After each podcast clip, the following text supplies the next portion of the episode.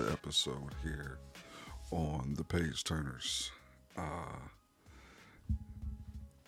well, let me introduce myself because y'all know I hate going, uh, just rambling with useless, uh, what I would deem useless stuff. But for those who may be listening to this podcast for the first time, and I'll explain why here momentarily, why that would be a possibility. My name is Elgin Bailey. I am the host of the Page Turns podcast, a podcast where we take a book and we literally walk page by page, line by line. I'll read and then I'll provide commentary throughout the book. Uh, I typically will pick a book that uh, sparks my interest via a number of factors, actually, a number of reasons why I would pick a book. Uh, if you are a fan of audiobooks, if you are a fan of uh, critical thinking, if you're a fan of podcasts that offer great commentary, um, this is the place for you. I'm typically going to be here in front of you guys. Uh, and if you're listening, you know, I'm only going to be here, particularly each episode is anywhere between 30 to 40 minutes, never longer than that. I like to get in and get out. Um, but this is the page turners. Uh, this is what I do. I love to read. If you are watching the video of this, uh, you'll see a few of my books behind me. Um, there's just a few, but I love to read. I love to talk about books. I love to do all those things. Uh, I said if this is your first time listening, there's exciting news. Uh, first, I want to give a a shout out to uh, Keystone Digital.tv uh, for all of their support in distributing the Page Turns podcast. I wish them nothing but success in all of their endeavors going forward. Uh, sincerely appreciate those folks over there. Um, but there's some exciting new news.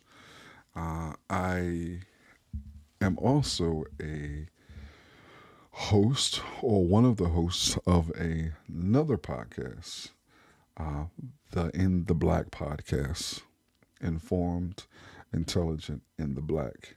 Uh, I am one of three hosts over there, three uh, working class black men who like to get together on a podcast and talk about life and news and topics and just from a critical thinking, humorous black male perspective, right?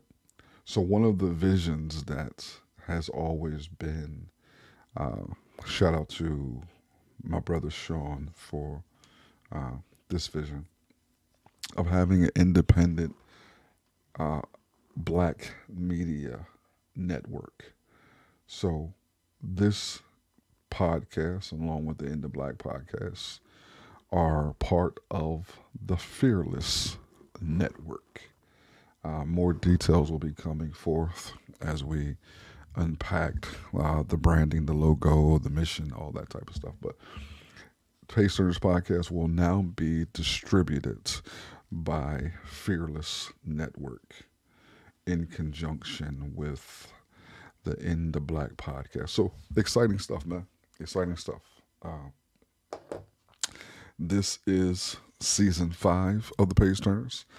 Um, again, for you first time listeners, if um, each season represents a particular book, this season five, uh, we are doing. Um, I'm sorry. We're doing The Revolution Will Not Be Funded Beyond the Nonprofit Industrial Complex. Uh, it's a collection of essays written about the dangers of nonprofits. Uh, in no way, shape, or form are we saying that all nonprofits are evil or or are doing evil work. What we are saying is the origins of nonprofits uh, are insidious. And at some point in time, in the very near future, I'll be linking all of the former episodes of the page turners. Uh, so when you click on um, this one, you'll be able to find all of the previous episodes. So you won't be missing much. But again, I like to give you guys 30 minutes of uh, of hard hitting information. I know it's a lot of podcasts out there, man, that I don't like wasting anyone's time. So, with that being said, this is season five, episode seven. Welcome to the page.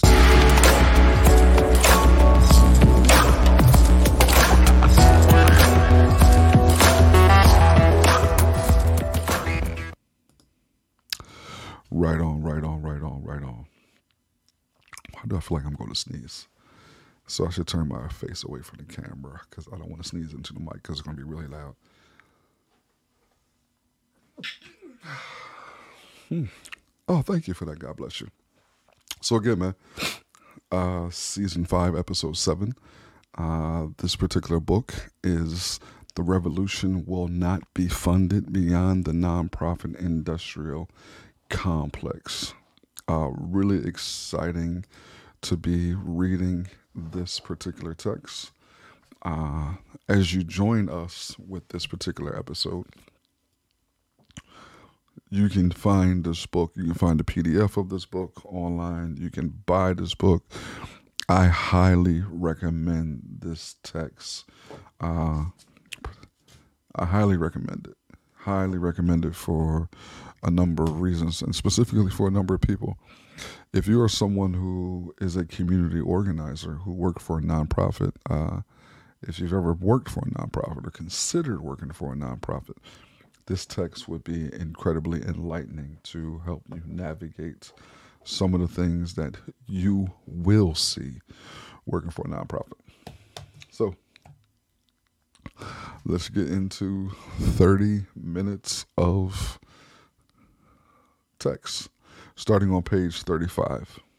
And I read My point, at the risk of stating the historically obvious, is that the production of the white liberal and now ostensibly multicultural, though still white liberal hegemonic nonprofit industrial complex has actually facilitated and continues to facilitate the violent state organized repression of radical revolutionary elements within the black and third world liberation movements of the late 1960s and early 1970s, as well as what remains of such liberation struggles today.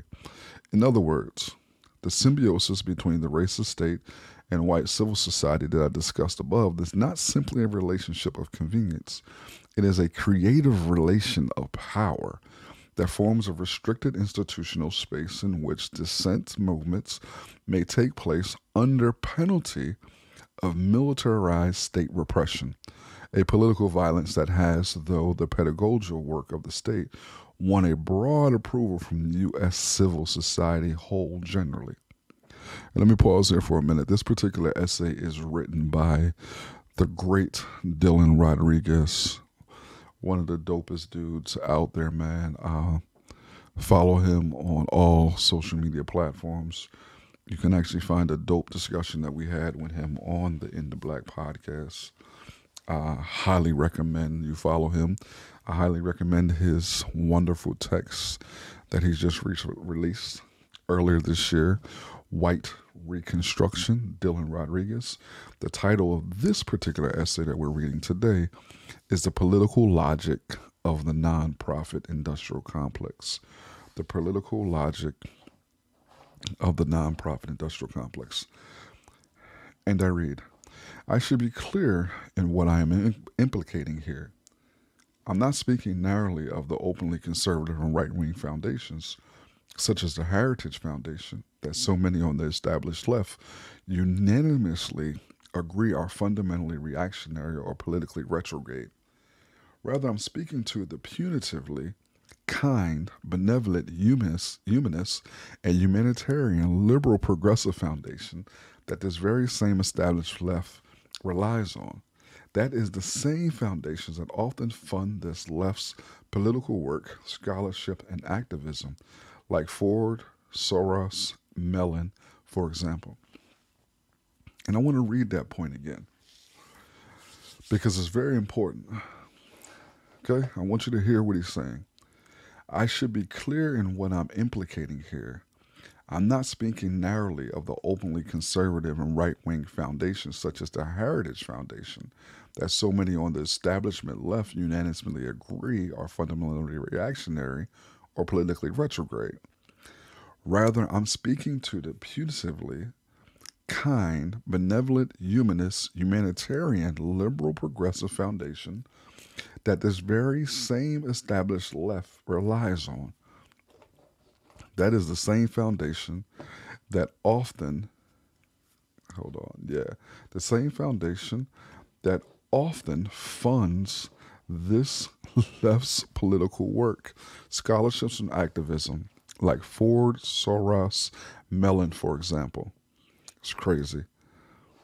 It seems that when one attempts to engage a critical discussion regarding the political problems of working with these and other foundations, and especially when one is interested in naming them as gently repressive evil, cousins of the more prototypically evil right wing foundation, the establishment left becomes profoundly defensive of its financial patrons. Hmm, I wonder why they become defensive. And I think he's going to explain it to us. I would argue that this is a liberal progressive vision that marginalizes the radical revolutionary and proto revolutionary forms of activism, insurrection, and resistance that refuse to participate in the Soros charade of shared values and are uninterested in trying to improve the imperfect.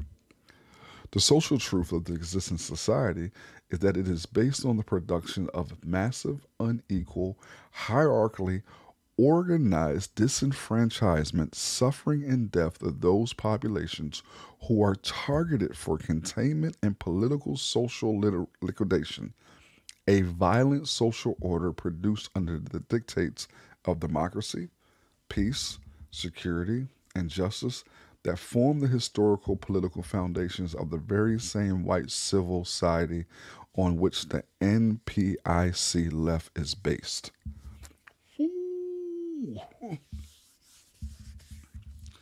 If we take seriously, for the sake of argument, the political analysis articulated by the Palestinians struggling against the Israeli occupation, or that of imprisoned radical intellectual activists and their free world allies desperately fighting to dismantle and abolish the prison industrial complex, or that of indigenous people worldwide who, to paraphrase Haunani-Kay Trask, are literally fighting against their own planned obsolescence, then it should become clear that the Soros philosophy of the open society, along with other liberal foundations' social imaginaries, are at best philanthropic vanities. Eesh. At worst, we can accuse the Soros, Ford, Mellon, and Rockefeller foundations and their ilk of NGOs and nonprofit organizations of accompanying and facilitating these massive structures of human domination, which simply cannot be reformed or reconciled in a manner that legitimates anything approaching a vision of liberation or radical freedom. While many professional intellectuals, academics, lawyers, teachers, progressive policy think tank members, and journalists, community based social change organizations, nonprofit progressive groups, student activists, and others in the establishment left pay some attention to the unmediated violence waged by state formations, whether official agents of state military power or its unofficial liaisons, on targeted individuals and communities. The implicit theoretical assumptions guiding much of this political intellectual work have tended to pathologize state violence rendering as a scary, illegitimate offspring of the right wing hegemony. The logical extension of this political analysis is the notion that the periodic, spectacular militarization of direct relations of force are the symptomatic and extreme evidence of some degree set of societal flaws. And let me stop right here because we see this consistently, right? Every single time that something happens, uh, police violence, right? Police violence. It's always an individual act, right? Instead of a symptom of a larger issue, right? And we see that all the time consistently. And I read, in fact, the treatment of state violence of a non essential facet of the U.S. social formation is a discursive requirement for the establishment left's strained attempts at political dialogue with its more hegemonic political antagonists, whether they are police, wardens, judges, legislators, or foundations. In this way, a principled and radical opposition to both the material actuality and political legitimacy of the racist U.S. state violence, which is inescapable a principled and radical opposition to the existence and legitimacy of the U.S. state itself, is constantly deferred in favor of more practical or winnable campaigns and demands. Woo-hoo. There is thus a particular historical urgency in the current struggle for new vernaculars that disarticulate the multi layered and taken for granted state practices of punishment, repression, and retribution from common notions of justice, peace, and the good society.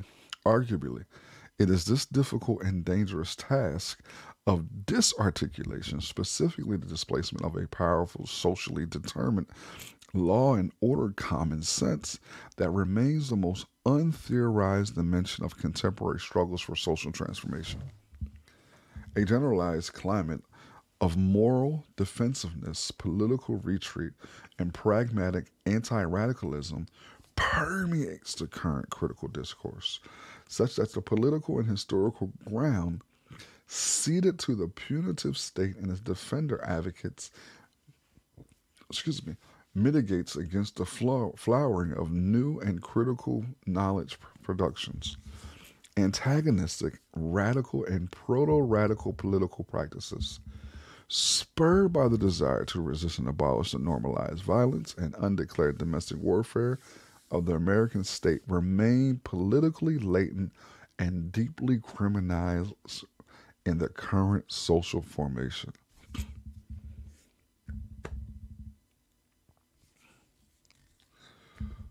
Whew. Listen to this. While the establishment left conceptualized its array of incorporated entrepreneurial, nonprofit, 501c3 organizations and NGOs as the fortified command center of progressive social justice movements within civil society, I remain constantly disturbed by the manner in which this political apparatus, the NPIC, perversely reproduces a dialectic of death. That is, the NPIC's, and by extension, the establishment left's, commitment to maintaining the essential social and political structures of civil society, meaning institutions, as well as ways of thinking, reproduces and enables the most vicious and insidious forms of state sanctioned oppression and repression by way of my previous examples Israeli occupation, mass based imprisonment, and the ongoing genocide of indigenous peoples. I will conclude this essay with a historical allegory of sorts. Damn it. Okay. I have to write that down because that is something I definitely want to chew on again. Because that is phenomenal. And I'm going to read it one more time for you. Okay? Because I think this is the this sums up the key point. And I read, this is page 37. While the establishment left conceptualized its array of incorporated entrepreneurial nonprofit 501c3 organization and NGOs as the fortified command center of progressive social justice movements within civil society, I remain constantly disturbed by the manner in which this political apparatus, the NPIC, perversely reproduces a dialectic of death. That is, the NPIC's and by extension the establishment left's commitment to maintaining the essential social and political structures of civil society, meaning institutions, as well as ways of thinking, reproduces and enables the most vicious and insidious forms of state sanctioned oppression and repression. By way of my previous examples, Israeli occupation, mass based imprisonment, and the ongoing genocide of indigenous peoples. Right? Right?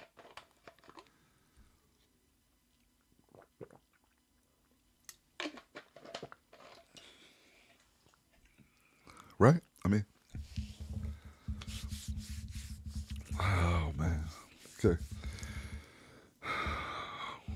And I read Albert Memmi in his anti colonialist meditation, The Colonizer and the Colonized. I need to check that out, by the way. Let me. The Colonizer and the Colonized, 1965. The Colonizer and the Colonized. Damn. Ooh. I'm going to have to check that out. 1965. All right. And I read In his anti colonialist meditation, The Colonizer and the Colonized, 1965, centrally addressed the problem of the presence that marked the typological white supremacist domination of the colony. The colonizer, historically and prototypically, the categorical white man to whom many such theorists refer, ultimately found the native indispensable, and not just because he could siphon and steal the native's labor and other natural resources. The native's indispensability was found rather in his or her bodily presence, which was nothing less than the affirmation of life's mater- materiality for the settler. Memmi contends that it was through this very presence that whiteness found its form of articulation. Its passage from the realm of imaginary to the grittiness of material relationship.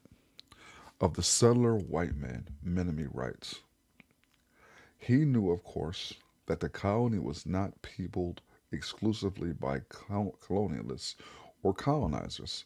He even has some idea of the colonized from his childhood books. He has seen a documentary movie on some of their customs, preferably choosing to show their peculiarity, right? But the fact remained that those men belonged to the realms of the imagination. He had been a little worried about them when he too had decided to move to a colony, but no more so than he was about climate, which might be unfavorable, or the water, which was said to contain too much limestone. Suddenly, these men were no longer a simple component of geographical or historical decor, they assumed a place in his life. He cannot even resolve to avoid them. He must constantly live in relation to them. For it is this very alliance which enables him to lead the life in which he decided to look for in the colonies. It is this relationship which is lucrative, which creates privilege. Shit.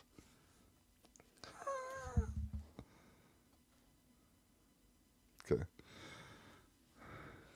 I there's two more pages left in this particular essay, and I want to finish this essay, uh, this particular episode. So I'm going to keep reading. So this episode might be a little longer than usual, but guess what? You'll be okay. and I read The white colonizer was consistently unsettled by the movement between the two primary requirements of the white colony and its underlying processes of conquest the extermination of indigenous human societies, and the political cultural naturalization of that very same deeply unnatural process. Memmi expounds on the dynamic and durable relationship between these forms of denomination, denomination, mm. domination.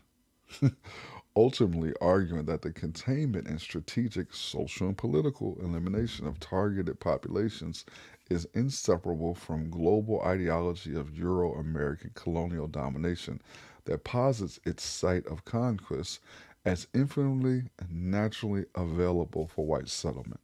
Here we might think about the connectiveness between Memmi's definition of colonial power relation and the current conditions of possibility for white civil society in the alleged aftermath of colonial epoch. Damn. And I read the forced proximity between settlers and neighbors and natives or white civil society and its resident aliens entails a historically persistent engagement between categories of humans generally defined by the colonizer as existential opposites. This intimacy defines the core anti-sociality of colonial conquest and the living history it has constructed.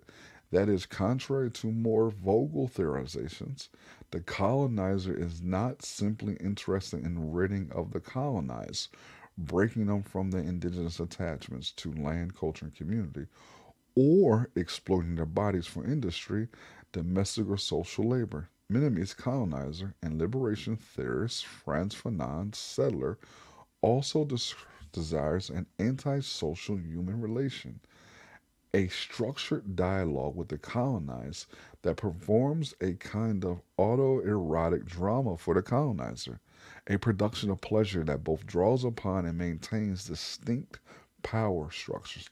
Now, I think sometimes we get confused. We, we, we think about hatred and racism and all those things, and we think of, right, we think of it as being all about hating skin color and you know, we can eradicate these things if we talk about, uh, you know, if we get to know each other, if we develop a relationship, that that education is the reason why that we're we're failing in this capacity. That you know, that's that's the cause of it. But not, I think we lose sight of the fact that it's about power.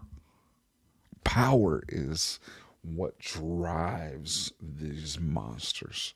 And I'm not to say that hatred is not in there somewhere, that, uh, but it's not the dominant component when it comes to these things. Okay? And I read, such is the partial premise for Fanon's contemporaneous meditations on the war of social truth that rages beneath normalized violence of any such condition of domesticated domination and structural political dialogue. For Fanon, it is the Manichean relationship between colonizing colonizer, native and settler, that conditions the subordinate truths of both imminent and manifest insurgencies. Speaking to the anti colonialist nationalism of Algerian revolution, Fanon writes The problem of truth ought to be considered in every age among the people, truth is the property of national cause. No absolute verity, no discourse on the purity of the soul can shake this position. The native replies to the living lie of the colonial situation by an equal falsehood. His dealings with his fellow nationals are open. They are strained and incomprehensible with regard to settlers. Truth is, that which hurries on the breakup of the colonialist regime. It is that which promotes the emergence of the nation. It is all that protects the natives and ruins the foreigners. In this colonialist context, there is no truthful behavior, and the good is quite simply that which is evil for them. Truth for Fanon, truth for Fanon is precisely that which generates and multiplies the historical possibilities of disruptive, subversive movement against colonial oppression. The evident rhetoric of oppositionality of the subaltern good that necessarily materializes evil or criminal in the eyes of domination offers a stunning departure from the language of negotiation, dialogue, progress, moderation, and peace that has become hegemonic in discourses of social changes and social justice inside and outside the United States. Perhaps most important, the political language of opposition is premised on its open endedness and contingency, a particular refusal to soothe the anxiety generated in the attempt to displace a condition of violent peace for the sake of something else. A world beyond agendas, platforms, funding structures, and practical proposals. There are no guarantees or arrogant expectations of an ultimate state of liberation waiting on the other side of politically immediate struggle against the settler colony. We might, for a fleeting moment, conceptualize the emergence of the nonprofit industrial complex as an institutionalization and industrialization of banal liberal political dialogue that constantly disciplines us into conceding the urgent challenges of political radicalism that fundamentally challenges the existence of the United States as white settler society. The nonprofit industrial complex is not wholly unlike the institutionalized apparatus of neocolonialism, in which former and potentially anti colonial revolutionaries are professionalized and granted opportunities within a labyrinth state proctor bureaucracy that ultimately reproduces the essential coherence of the neocolonial relation of power itself. The nonprofit industrial complex well funded litany of social justice agendas platforms, mission statements, and campaigns offers us a veritable smorgasbord of political guarantees that feeds on our cynicism and encourages a misled political faith that stridently bypasses the fundamental relations of dominance that structure our everyday existence in the United States. Perhaps it is a time that we formulate critical strategies that fully comprehend the nonprofit industrial complex as the institutionalization of a relation of dominance and an attempt to disrupt and transform the fundamental structures and principles of a white supremacist U.S. civil society as well as a U.S. racist state. And I want to read that one more time.